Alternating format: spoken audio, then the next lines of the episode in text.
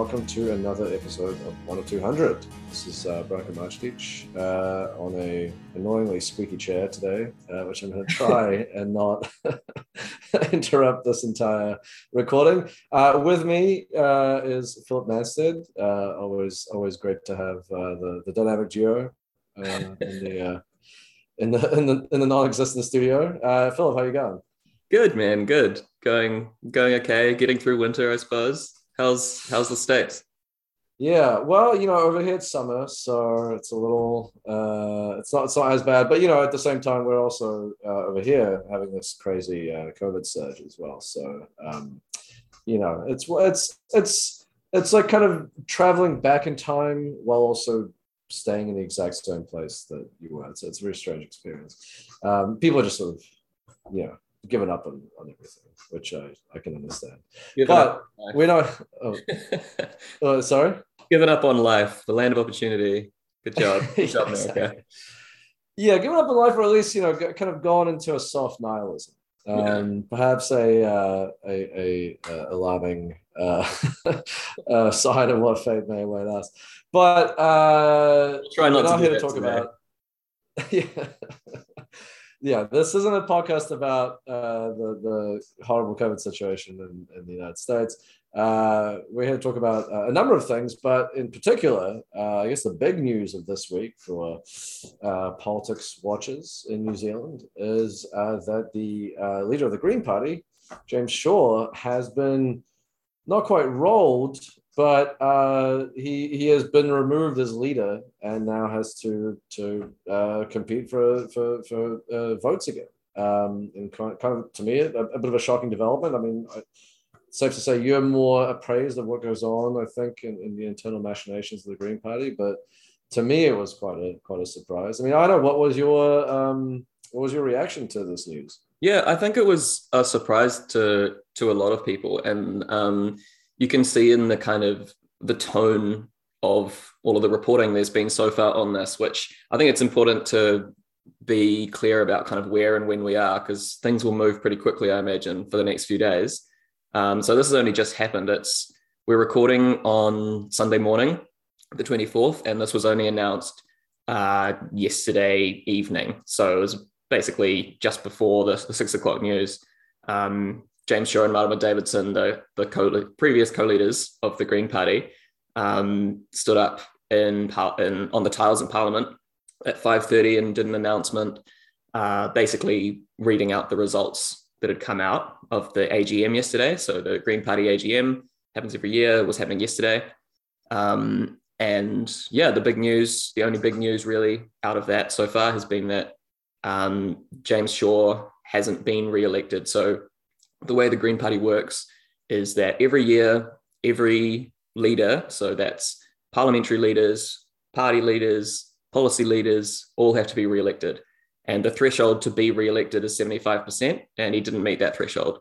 So it's never happened before that a parliamentary leader, one of the co-leaders, has not met that 75% threshold. So that's the way to think about it. It's not uh, an unusual vote of no confidence process. The process was completely normal. This happens every year. It's just that he has less support from the membership than a parliamentary leader has um, in the Green Party history. Um, so the way the party was set up is, as many people point out, extraordinarily democratic. Other parties don't have these opportunities. Um, but yeah, that's the the kind of base that's happened is that you need to maintain 75% support in the party, and he hasn't. So this is what happens. that's how the process works. Well, and and obviously a reflection of the deep and lingering unhappiness that uh, at least the kind of more activistic base or the more kind of lefty progressive uh, part of the Greens has towards uh, Shaw. I mean, in some ways, it's kind of it, it's a shock that it took this long, I suppose. Uh, you know, we we've obviously seen grumblings uh, for a long time. Uh, first, kind of more quiet, and then over the past what I would say a year, maybe a year and a half, ex- increasingly uh, explicit and vocal, uh, not just from former Green MPs and and and and you know, but also uh, people within the party right now. Sometimes putting the names on it, sometimes not. Clearly there's uh, been a lot of unhappiness. And of course, you know, you, you can go through the archives of this show uh, and go have a listen to, to uh, some of the, the back catalog here to, to get a, a, rundown of, of why that unhappiness is there. But, you know, I think it's safe to say, right, that, that Shaw has been far too, I guess, conciliatory with the, the Labour government, not willing enough to challenge um, their um, inability to, to really uh, push policy as, as far and fast as it needs to go. Um, and, and it's kind of moved the Green Party into this more centrist technocratic direction.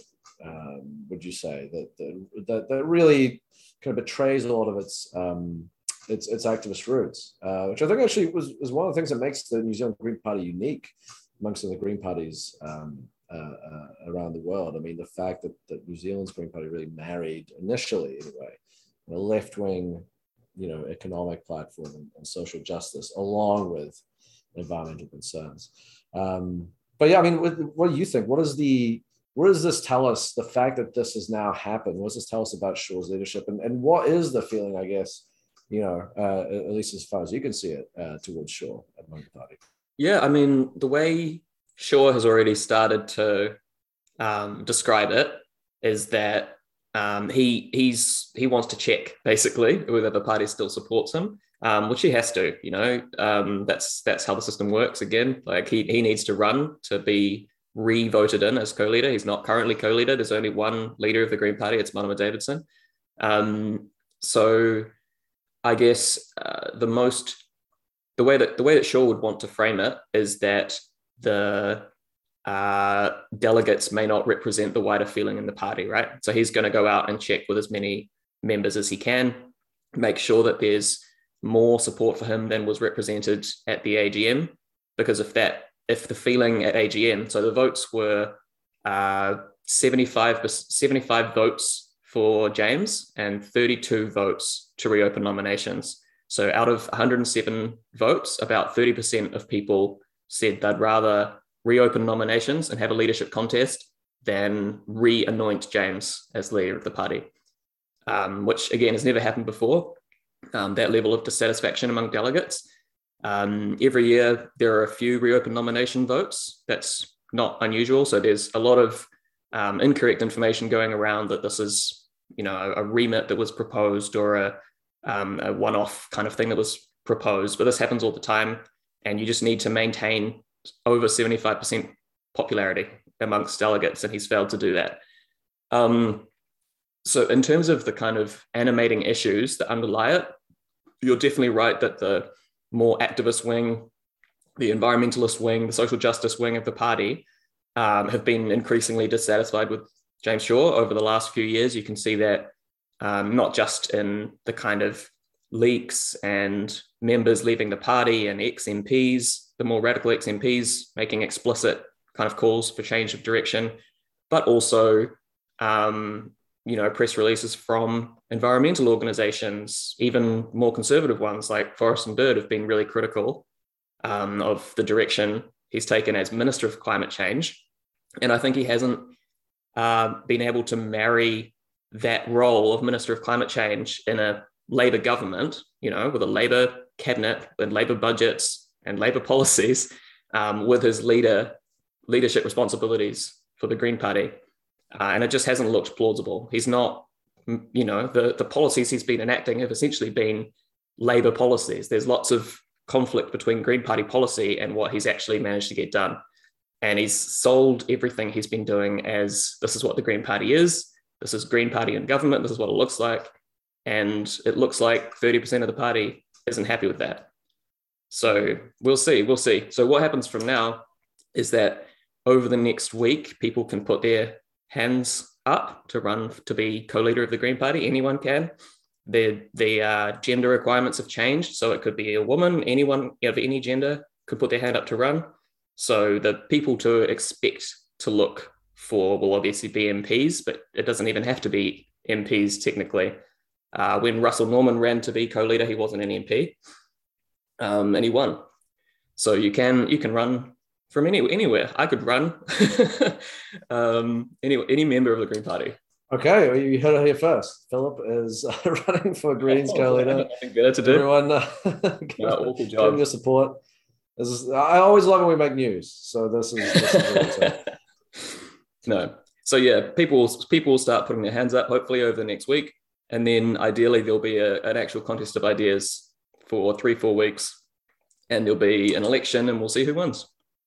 Well, I mean, uh, just to go back to the the fall of Shaw, um, or the potential for Shaw, we don't know if he's actually going to to, to end up uh, uh, losing a spot. But uh, to me, it feels like it's a it's a question of political strategy. Uh, clearly, Shaw's and, and I guess Davidson's idea, Marama Davidson, the, the Greens co-leader, their idea was okay we don't have any leverage over this government because obviously they can they could just form a government by themselves. Um, but we want to i suppose appear credible to voters. We want to have some sort of ministerial experience so we can say that we have you know we, we've done it. Um, and uh, so therefore it's worth just getting in bed with labor um, even if it means that basically we're, we're going to end up going along with whatever they, they, they end up doing. Um, and I guess that was their reasoning. I mean, I think that I would say uh, an alternative approach. I think one that probably would have been better is to, you know,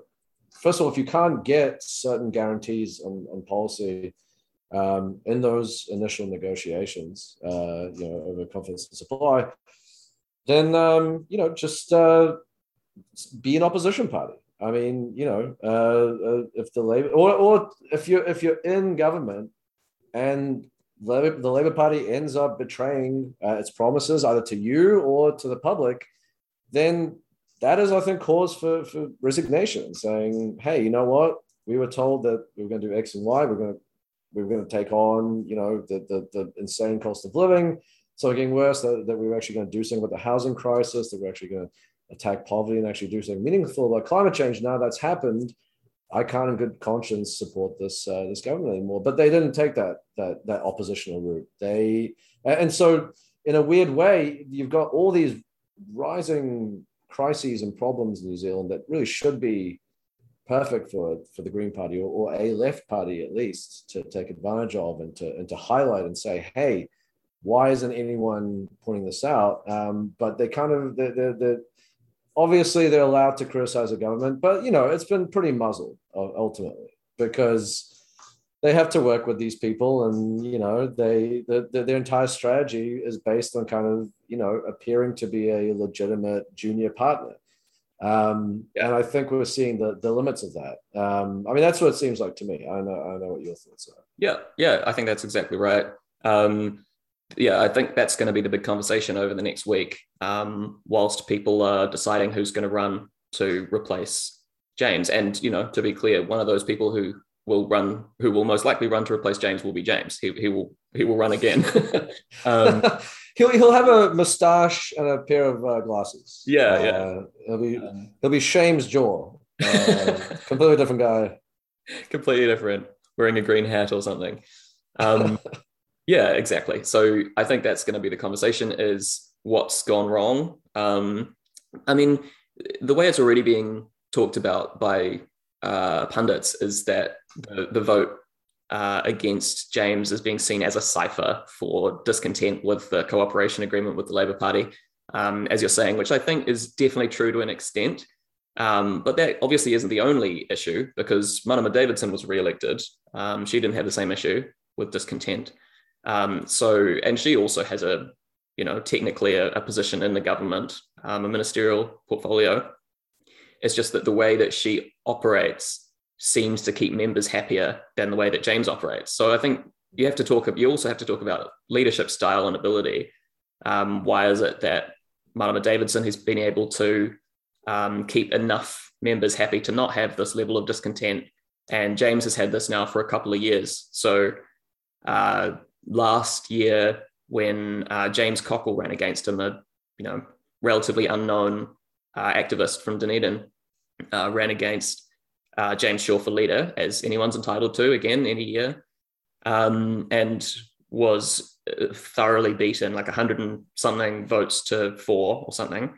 Um, what's not usually reported about that is that there were 20 votes that year as well for reopen nominations. So 20 delegates didn't want either of them to be leader of the party. Um, and that number 20 has now gone up to 32 that crossed the 25% threshold to be not enough to lead. So why is that that James is unable to maintain uh, leadership, discipline, and support through the party? Why, did, why have no previous co-leaders reached this threshold of dissatisfaction? I don't think it's just the relationship with the government to blame, because Marama is equally culpable for that agreement and for the you know perceived timidity um, that a lot of people on the left have been criticizing. Um, so it's both, I think. It, it is he's seen as um, tied to the Jacinda Ardern Labour government because the way that he um, comports himself as a minister is much closer to Labour, right? He seems more conciliatory in the way that he operates, uh, and so I think that's that's the bigger issue as a leadership issue. Is that is that the question is is that what the party actually wants to see? And it looks like a significant minority don't want to see that. So how sustainable is it to remain the leader of a party where a significant minority don't support you? So you know, yeah. this is the time for them to figure that stuff out. I think because it's not an, it's not a, an election year; it's a local government election year, but it's not a national election year. So they need to figure this out before going into an election year next year, right? Do you think that that has something to do with the timing here, which is that um, if you know if they're going to replace the leader, of course you want to do it at this point. You don't want to do it next year um, for, yeah. for the reasons that you just pointed out. Do you, do you think that's maybe why this is happening? Yeah, absolutely. I think there are a few things that have probably played into it. It will be much less likely to happen in an election year. Parties tend to pull together. Um, you know, unless you're the National Party over the last five years or so, most parties tend to pull together in an election year and just sort of sprint for the finish line. But yeah, in terms of party politics, you definitely don't want to be having these these issues going into an election year. So we're going to see a lot of, um, you know, rumors of the Green Party being uh, demise being greatly exaggerated over the next few weeks. Much has happened after every kind of internal squabble in, in political parties. People say, "Oh, it's the end of it's the end of Labour. It's the end of the National Party. It's the end of the Green Party." Mm. That'll happen every time, right? Um, mm. And a lot of columnists who've never voted for or supported the Green Party are going to make very confident pronouncements over the next uh, couple of days, over the next few weeks, um, and with no idea what they're talking about. So I think the main thing to kind of take away from uh, this discussion, I guess, if you are kind of an interested observer in New Zealand politics, but maybe not particularly clued in, is that 90% of people talking about this won't have any idea how the Green Party works, have never voted for the Green Party, have never read any processes related to the Green Party, right? They have no interest in this as a um, as an actual process. All they have is vibes from their fellow uh, parliamentary pundits, right? All just gallery journos talking to each other. And 10 well, the other 10% I don't know, Philip are all motivated actors, right? People have outcomes that they want to see. So Luke Malpass has written a very pro James Shaw article um, and stuff, obviously, their political editor. And he used to work for the New Zealand Initiative. He's a far right economic commentator. And he shouldn't be treated as a, you know, disinterested actor, kind of objectively observing the the twos and fros of the day and making pronouncements. He, he has a very clear outcome that he wants to see. Well, I don't, I don't know though Philip, because I, I do believe I, I uh, saw, I think, Matthew Hooton uh, explain to us about how uh, Shaw really should leave because clearly the, the, the, you know, why would someone in his position want to do this job? Uh, he's not radical enough. He's a white man. Yeah. Uh, just everything about him. The, the party hates him. I mean, why why put up with that? Yeah, yeah. You know, uh, which I, I, I take I love because it implies that James Shaw is, is his entire political career is some sort of um, act of charity uh, that he is bestowing upon yeah, the yeah. public and the party. Not that you know he is like every politician uh, or almost every politician, a very uh, personally ambitious person, you know, who's like mapped this road uh, to get to where he is for, for a long time. He's a, um, he's, he's a government minister making probably what three hundred thousand dollars plus benefits. Um, it's an, it's an incredible lifestyle to have, right? These yeah. people are extremely powerful, rich people, objectively. Well, you know, at the same time, Davidson kind of defended him because she was saying, "Well, look, anyone wants to to criticize James, I see how hard he works. He's out there grinding, and he's he's putting in so much work." And listen, I don't doubt that. I am sure. That, in fact, I, no, that's definitely true. James Shaw, like like most people in in you know in Parliament, is working crazy hours, and you know is probably uh, neglecting every other part of his life for the sake of of his work uh, good on him, I guess, but that that doesn't make him actually exceptional in Parliament. It's not like he's the only man who is working, you know, I don't know, 60, 70 hours uh, in, in Wellington. You know, uh, that yeah. that's, I mean, especially if you're party leader yeah. Uh, and an MP and a minister, like that's kind of what's going to happen. It would be frankly shocking if you somehow were able to like just keep it to a, a minimum 40 hour week and you know go home every day. Logging so that to me is not really a defense. Yeah no the, checking the, your emails the, in the evening.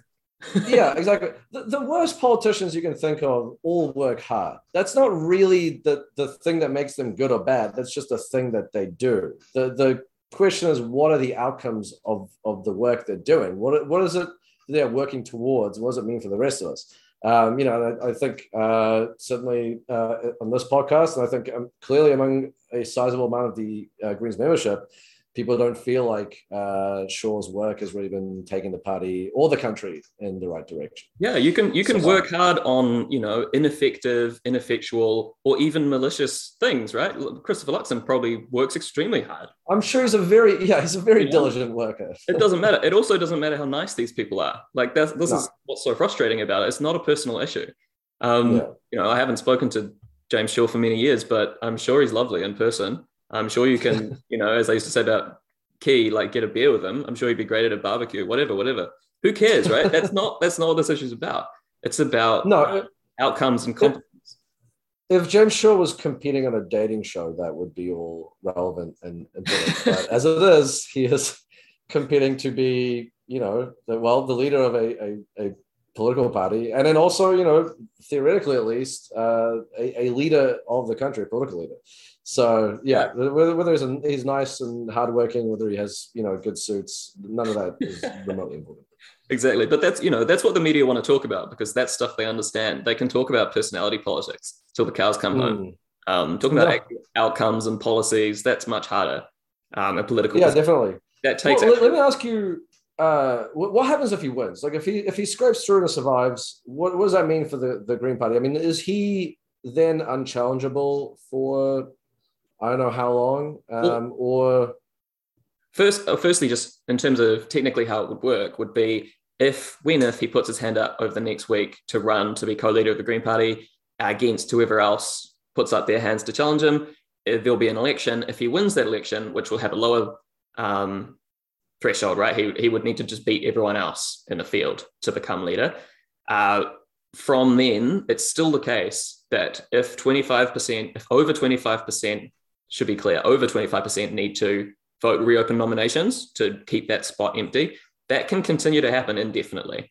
So if he doesn't mollify 25% plus one of delegates for representing their wishes at, at the Green Party AGM, he will just continue to not be voted in as leader. He could be kept out indefinitely by this process, which would obviously be a disaster for the party, right? That would, I don't think that it's unlikely, it's politically unlikely, right? As I said, going into an election year, that that would happen continually. Um, but technically, that's the case. If he doesn't, you know, keep the party base happy, they can continue to not let him be leader. That's how uh, democratic the party is. Hmm. But but as you say, they probably would be unwilling uh, in order to to prevent damage to the uh, to the yeah. party, especially uh, before an election. Yeah, that, that yeah. These are these are Green Party members, right? It's it's not like there are just wreckers who've suddenly joined yeah. the party um, and who don't want the Green Party to do well. These uh, from the fact that they've been around for it looks like these numbers have been increasing for the last few years, right? They've obviously been involved in the party for some time. The fact that even activists who've belonged to the party for years and years and years and have now left, like you know, ex-MPs going on the records supporting these kind of um, messages are unhappy shows that it's not external. It's very much true old school Green Party members who are not happy with what's going on. So they're not going to leave the party. it's mm. James's problem to um, reprove his leadership, right? He needs to bring the party on side if he wants to be leader. And I think that's fair enough. Like if you're the leader of a party, you should have enough support across all the different belief systems within that party. You can't only represent um, 75% of the members of a party like the Green Party. If you want it to be a grassroots party, that's just not a sustainable way to lead a party. Well, yeah, I mean that that's democracy, right? So, um, I mean, in terms of people that that might challenge him, I mean, uh, one name is Chloe Swarbrick, and there's questions about. I'm, I'm obviously I think that she won Auckland Central, tremendous achievement. Um, she's said a lot of the right things. I think she's kind of, in terms of her rhetoric, has channeled some of the progressive or left wing frustration with the Greens, with the direction of the country. Um, but there's still an open question of well, how much of a change would a Swarbrick uh, co-leadership really be from the status quo? Maybe some of the rhetoric would be would be better, but in terms of the overall approach and strategy and political outlook, is it that much different? You know, I I I, I mean, I don't know for sure. I guess it would have to be one of these things where you you have to see it in action to be sure. But um, and and you know, I think uh, having having looked at the way that Swarbrick's rhetoric has changed since the, the time when she entered the Green Party to now, it, it has been substantial in the right direction, which is encouraging. But definitely, you know, I, I still have questions. I think a lot of people do. I mean, I don't know what your thoughts are about this. Yeah, I think you're bang on. Um, you'd have to, if just looking at um, who's on the Green Party list and the support they have internally and externally, you'd have to say that Chloe would be the the obvious name to throw in. Um, she's had a like meteoric rise. Uh, winning an electorate seat is no mean feat in a minor party. Um, and Auckland Central is obviously symbolically quite a big um, feather in the Green Party's cap at the moment. So, yeah, you'd have to say that would be the, the first name that everyone will be talking about um, because she can now run. Um, you can have two female co leaders now in the Green Party. And yeah, I think she'd, she'd probably have quite a good uh, pull, especially to um, younger members who may have become a bit disenfranchised, a bit, you know, a bit bored with James's kind of same old, same old approach.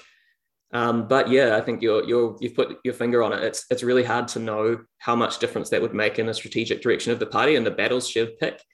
Um, in terms of stuff she's represented over the last couple of years, it's been pretty encouraging. You know, talking about uh, rent controls, uh, reasonably anti-establishment kind of takes on economic issues, which has been exciting to see. So who knows if she um, put forward a platform like that, she could definitely run as a more radical alternative to James Shaw if she wanted to. It's the ball's in her court, right? She can put forward any platform that's consistent with Green Party policy, which is a surprisingly broad platform, right? So the way policy works in the Green Party is that technically the members write the policies, the MPs don't. But the way those policies are interpreted is up to the MPs. And there's a lot of different ways to skin a, a green cat.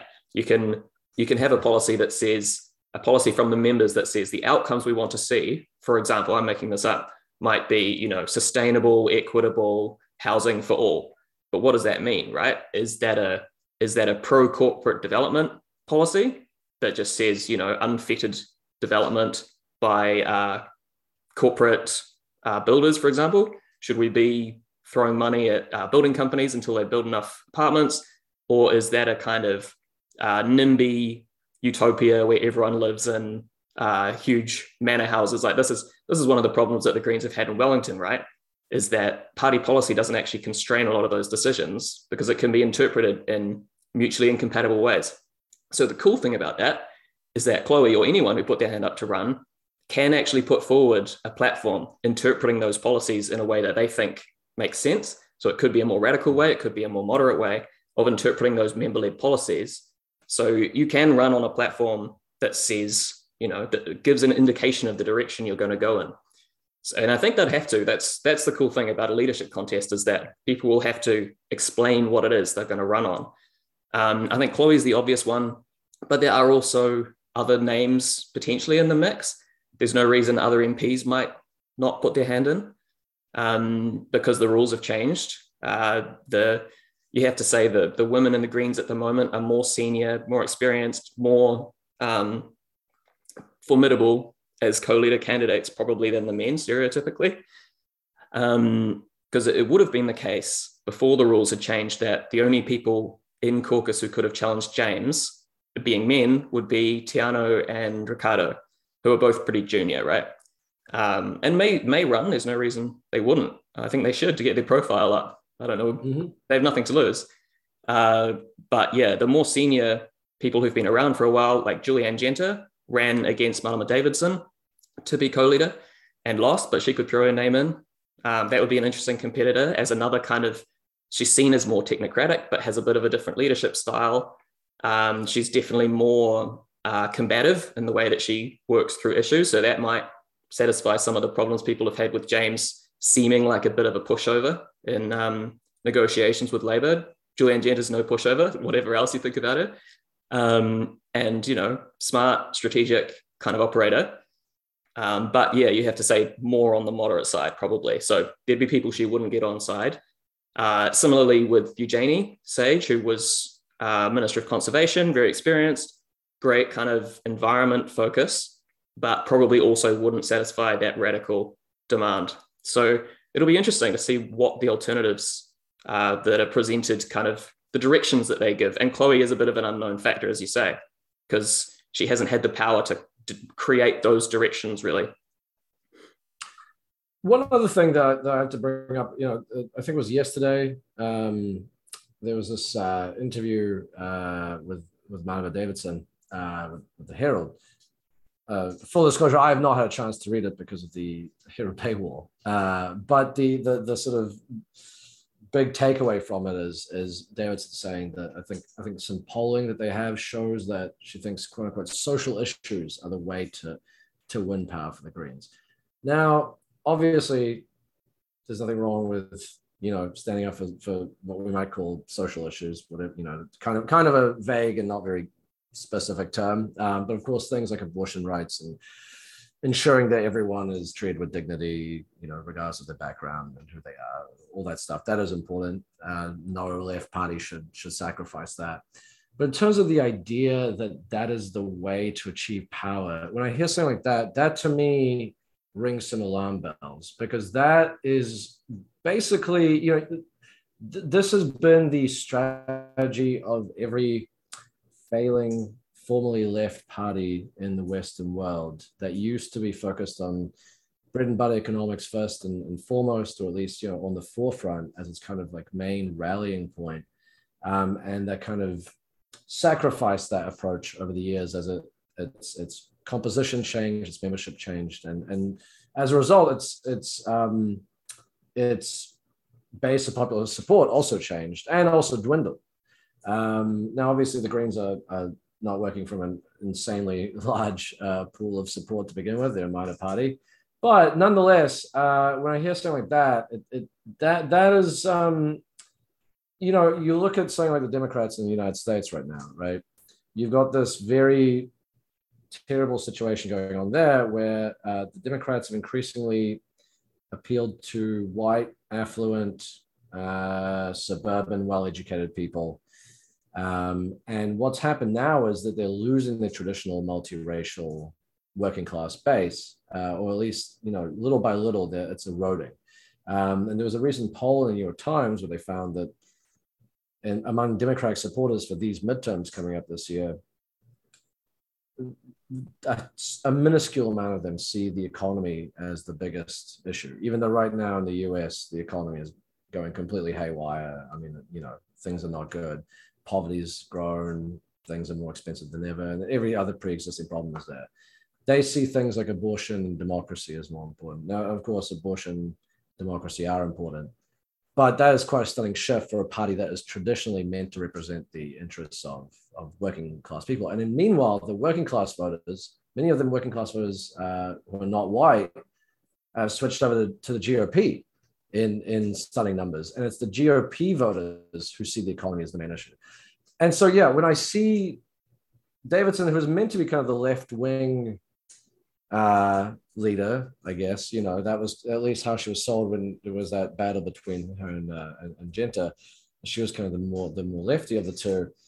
Um, that kind of suggests to me that the Greens may be unwittingly going down the same road that has led to just that leads to the grave bunch of left wing or let's say social democratic parties.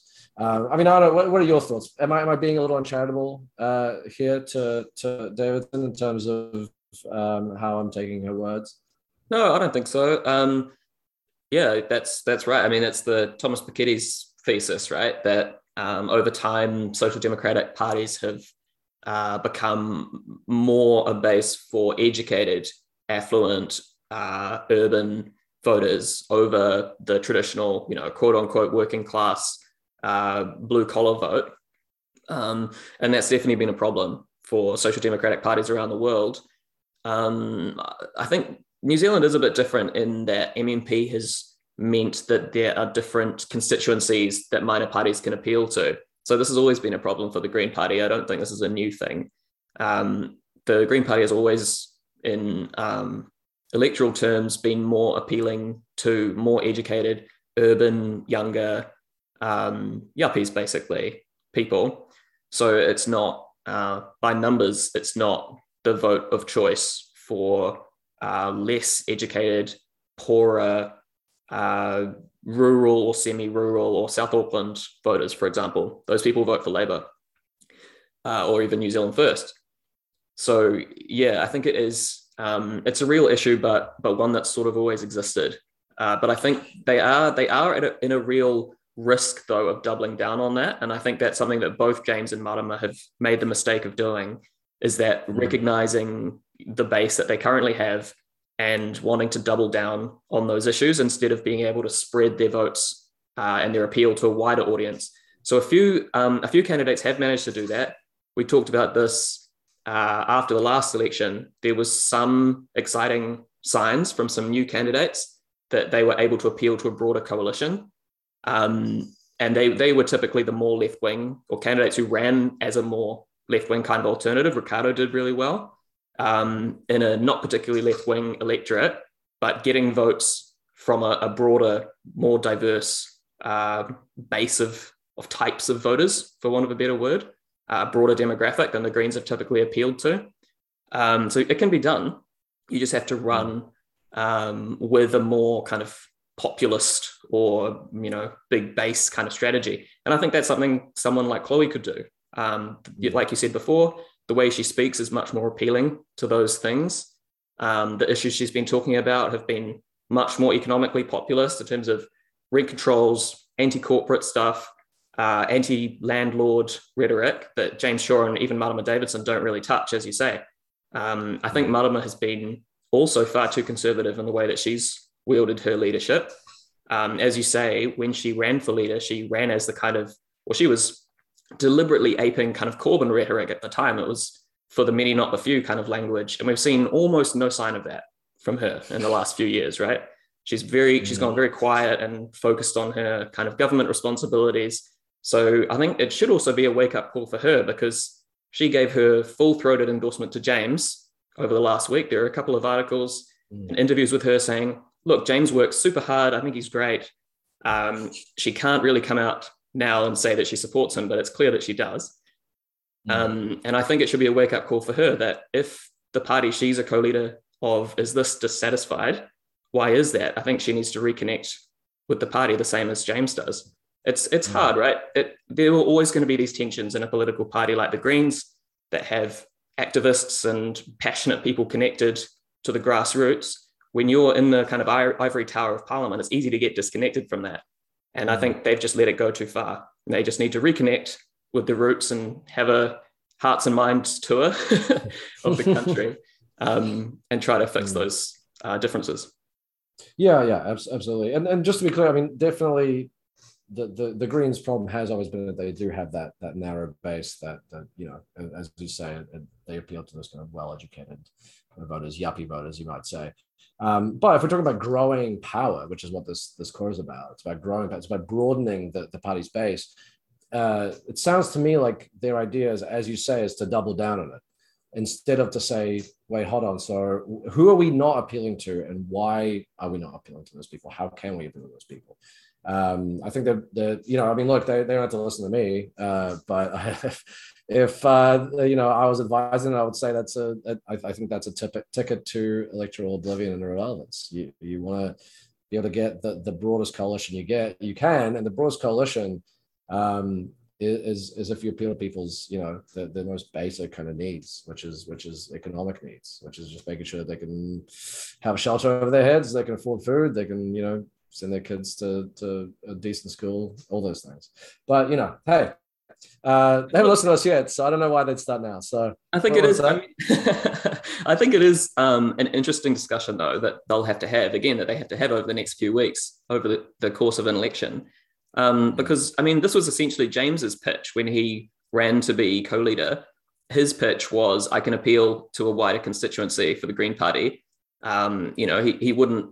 He doesn't usually say this, but he you know wears a suit and wines and dines business types to try to get that kind of blue green vote on side.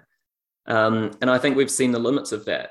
So you know there, there's a certain amount of pushing outside the natural um, green constituency for want of a better word i guess that he's been trying to do.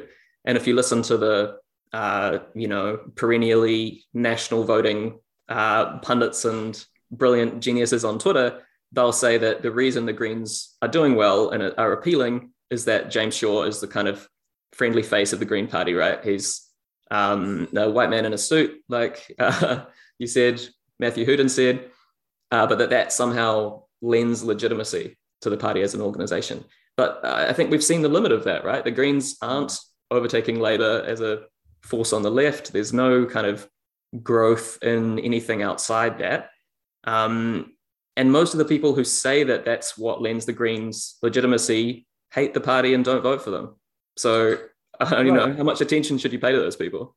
And also, activists are leaving the party. Uh, the people who are the, your most core committed people are leaving. Um, that's not typically a good sign. Um, unless you want to turn the party into something completely different, in which case, well, then okay. But then we're not talking about the Greens anymore. We're just exactly. talking about you having a, having a party. Well, I mean, we could talk about this for a very long time, and obviously, I'm sure by the time this even hits, there's going to be 18 new developments and pieces that, that, that will completely irrelevant. Yeah. yeah. But to talk about something that will not be irrelevant because it is over and done with now, uh, and and I don't think there'll be at least anything super dramatic uh, that comes out in the next you know uh, few hours, days, whatever uh, is we should touch on the New Zealand First Foundation news because uh, it, it is pretty stunning. Um, I mean, I guess a, a, a, brief rundown of this issue. Uh, two members of New Zealand First started a uh, a foundation that was separate but clearly connected to the party uh, where they essentially laundered campaign donations. Um, but because this was a foundation, it wasn't the party, uh, nothing was de- uh, declared. You didn't see who was giving this money. And they would lend money to the party, and then the party would pay it back. And so they, they sort of basically just circumvented electoral laws. Um, there's a big trial about this that's been going on for, God, I don't know how long. It's, it's been a while. Um, and they were just uh, acquitted. They were found not guilty. Uh, and I mean, my understanding is that's because the, the Serious Fraud Office decided to do this as a, uh, uh, uh, to prosecute as an issue of theft, I believe, or, or sort of um, like deceit rather than a violation of electoral law, which it clearly is. At least that seems like it is to me. It's and I, I mean, there's other there's actual electoral law experts who agree, um, but that's why they they managed to get off. But I mean yeah, I mean, at worst, this suggests that you can very, very easily game the uh, laws we have around uh, uh, private financing of, of, politicians and parties in this country. Uh, it barely takes any work because the thing is that foundation. I mean, it's not as if it was doing anything else outside the party. They were paying for like office space and ads and stuff. I mean, it's, it's the most just like they weren't even trying to hide it. They weren't even trying to hide what they were doing. And I mean, that's what that's what all the uh, the, the witnesses who donated said. They, they said, "Oh yeah, I just thought this was going to New Zealand first. Well, and and why wouldn't you? It was called the New Zealand First Foundation. It's in the name. Yeah, it's that's right there in the name. So yeah, I mean, I, I guess it seems like maybe they're going to try and um, close this loophole. But I mean, you know, it just. It, it's it's another reminder of how we love to pat ourselves in the back for supposedly how you know how uh, tightly regulated um, our politics is, and, and and you know among other things. But at the end of the day, when you look a little closer, when you sort of brush aside some of the you know the the the glitter, um, it doesn't look so hot. I mean, this is this is pretty this is pretty uh, sleazy stuff. Yeah, absolutely. It's it's pretty uh, open and shut that it's corruption, right? Um, if you can donate this much money uh, without having your name disclosed in, in blatant disregard of the actual intent of the electoral law, if not the uh, the leader of it, um, then yeah, what are we doing at the top of all the rankings of most transparent, least corrupt countries in the world? Right? This is kind of uh, putting it taking well, we, off that. We we paid a lot of people to get up there, so um... maybe that's it. But yeah, it is, it's very sleazy, like you're saying. Um, and just based on what uh, journalists have been saying about it, it's it's probably an open secret who the people are involved. I'm sure that all the journalists know, and they probably think that everybody knows because New Zealand's such a small country, right? Everyone's having lunch with everyone else in Wellington, um, but that's not good enough. Like that's not how a country should should function. And I think this really makes it incumbent um, on the government to change something. If this is what can come out of the law as it is, they need to change the law or change the way the serious fraud office works or the electoral commission. Something has to change right? This isn't sustainable. Otherwise mm. every political party who knows what's good for it should set up a foundation called the you know insert political party name here foundation and do exactly this. If it's legal why would you not right? Replicate it yeah, it uh, seems like you're not going to go to jail, so it's exactly. What are you going to do wrong? Yeah. And it, it, also, you know, it also gives Winston Peters a platform to shout "vindicated" for the next six months, as he loves to do.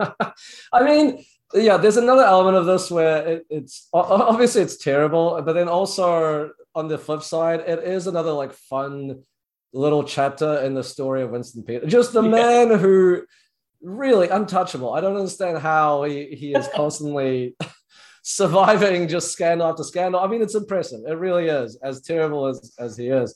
Uh, but yeah, uh, I think it's also worth noting, by the way, that this money, I mean, it, it's it's a we were talking about corruption. It sounds like it's hyperbole. I mean, it really what is what this was. The idea, what like Graeme Hart, for instance, testified at this trial, one of the richest men in New Zealand, uh, that he had given money to them uh, in the hopes that they would, uh, and basically, I mean, you know, this is the discussions they were having as he was giving them money, that they would oppose a capital gains tax and of course, it's exactly what happened. And, and, you know, I mean, it's an open question whether Labour really would have pushed for it anyway.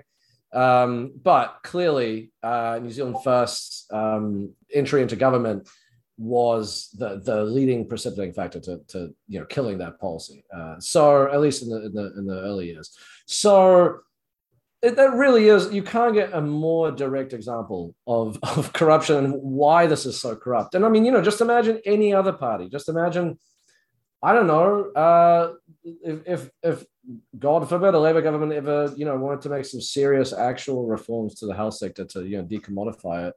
Uh, if suddenly you know somebody donated to the the Labour Party Foundation, um, uh, you know health insurance companies and you know other interests being like, hey, maybe don't do what you're doing. Um, I mean, you know, it's just a hypothetical. I mean, or you know, if they ever did free dental care, you know, um, I'm sure there's a lot of interest that would be threatened by that too. The the the, the possibility of corruption here is is very uh, very big and real. Um, and so yeah, it is it is stunning. It seems like everyone is equally shocked that basically nothing happened. I mean, I think no one thought nothing anything was going to happen to Winston, but then the fact that the, the nothing happened to these two unnamed guys as well um, is yeah. is pretty remarkable. It's just it's just clearly money for policy, right? They're just buying mm. policy outcomes, which you know we like to think we live in a democracy, and that's quite uh, quite an unseemly way of doing it. You don't mean to be so obvious about these things. Um, but yeah, I mean, as you say, imagine any other situation. Like uh, probably the most obvious one is the every election there are attacks on Pharmac, right? Um, and you will have uh, pharmacy barons donating money to the National Party on the understanding that they'll undermine the uh, independence and integrity of our Pharmac system, um, which they, you know, that that this probably is the reason that a lot of people, a lot of rich people donate to the parties that they do is because they want to see outcomes. why do you think multimillionaires donate so much money? it's, a, it's an investment. Yeah, yeah exactly. You know, they, they want to see some some outcomes from what what they're putting their money into. And as we've seen, it's a great investment in New Zealand to donate money to political parties that are going to serve your ends. Like look how look how much money they saved by New Zealand First potentially nixing the capital gains tax. That's a huge windfall for Graeme Hart, etc. Uh, fishing companies definitely, you know, yeah, worth the investment, worth the like whatever millions of dollars that he gave. Definitely. Absolutely, it's worth just about any amount if that's if that's your, your KPI, right? Um, the the cameras on fishing boats is another obvious one. Um, yep, yep. First went really went into bat against that. Um, even when Labor seemed like they did want to bring it in, um, and yeah, fishing companies not happy about the extra the extra cost and the extra attention that would bring them. Um, so yeah, it's definitely worth a few million dollars to throw at a political party if that's the outcome you're going to get. So yeah, I guess mm. basically the the story here is donate to political parties. It's worth it. Only if you have, you know, fifteen thousand uh, dollars uh, that you can you can give. Then then otherwise, if it's just you know your twenty bucks, don't worry about it. That's not going to do. No, no definitely. Yeah, I mean, definitely don't do the uh, small people powered campaign because you know who's going to do what you say just because you give them 20 bucks? Well also i mean we don't want we don't want uh, uh, uh, parties in the pocket of, of big tenant as well. So, we're in, in, in, the pocket of big renter you know. Big democracy. Uh, yeah. Um yeah one other thing I, will say about this uh you know i mean i not to take it back to the us again but you know is is the the country I, I you know have, have been examining and writing about for, for years. And you know it's they're, they're in a uh, accelerated stage of decline compared to us you know. So in some ways we can look at them to to you know look at what might be coming down the road unfortunately.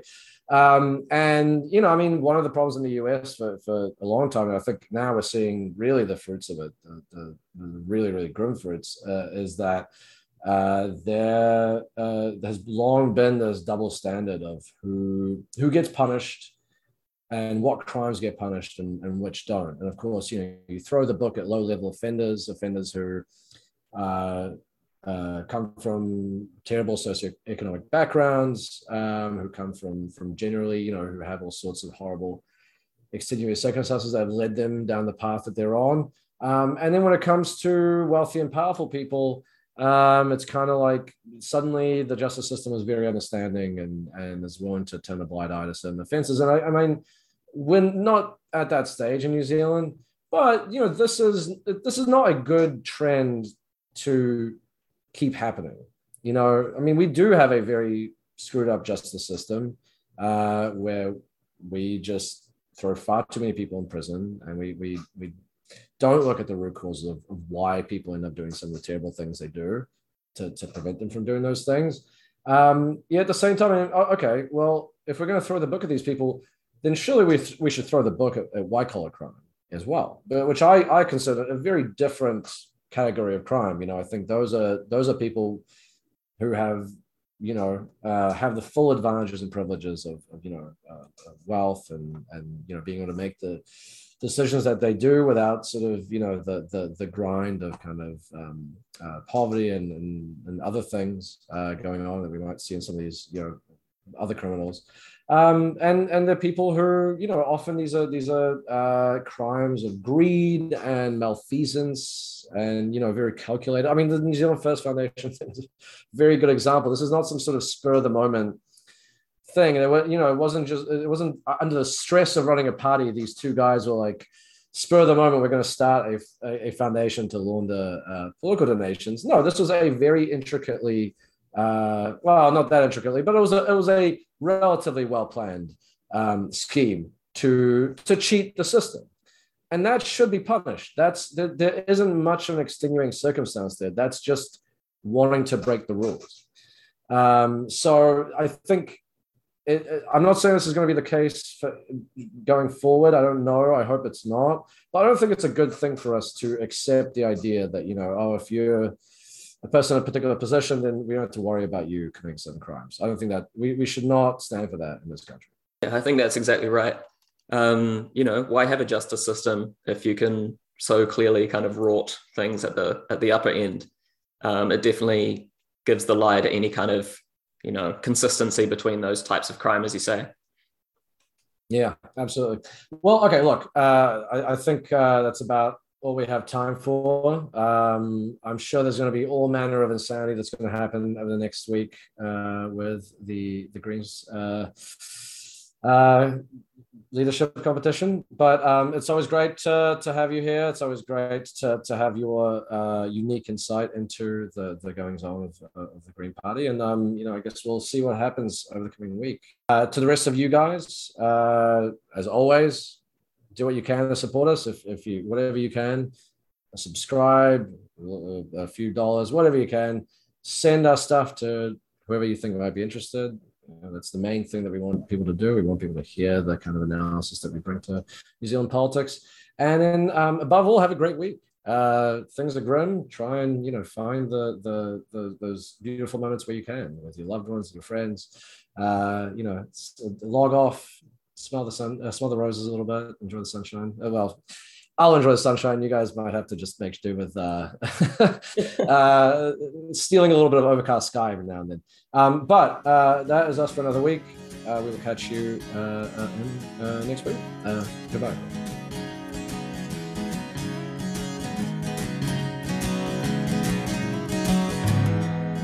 Relentless routines, the dying embers of your dreams. Is the lie aspirational? Will you die keeping your glass half full?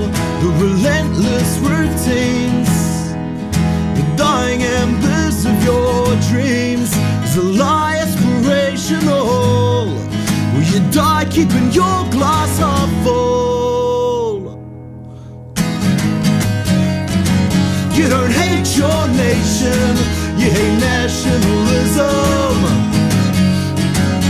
don't hate your nation. You hate nationalism. No, you don't hate Mondays. You hate capitalism. Oh, you don't hate Mondays. No.